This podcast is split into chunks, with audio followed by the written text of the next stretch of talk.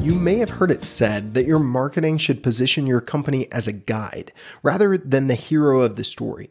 Your prospects are the hero and you're the guide. You're the Obi-Wan to their Luke Skywalker, the Gandalf to their Frodo, or my personal favorite, the Dumbledore to their Harry Potter. But what if you don't have the experience to actually be that guide? What do you do then?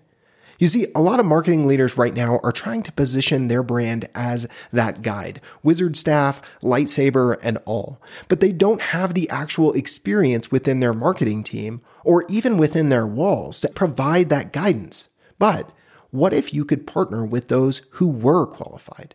What if you could create thousands of pieces of blog content co authored by practitioners in your market? What if you could partner with influencers and content creators in your niche to resonate with your ideal audience? On this show, we share the stories and unpack the strategies that B2B brands are using just like this to market together with customers, partners, prospects, influencers, and others in the communities that they serve. Together, they're able to guide their buyers to their promised land.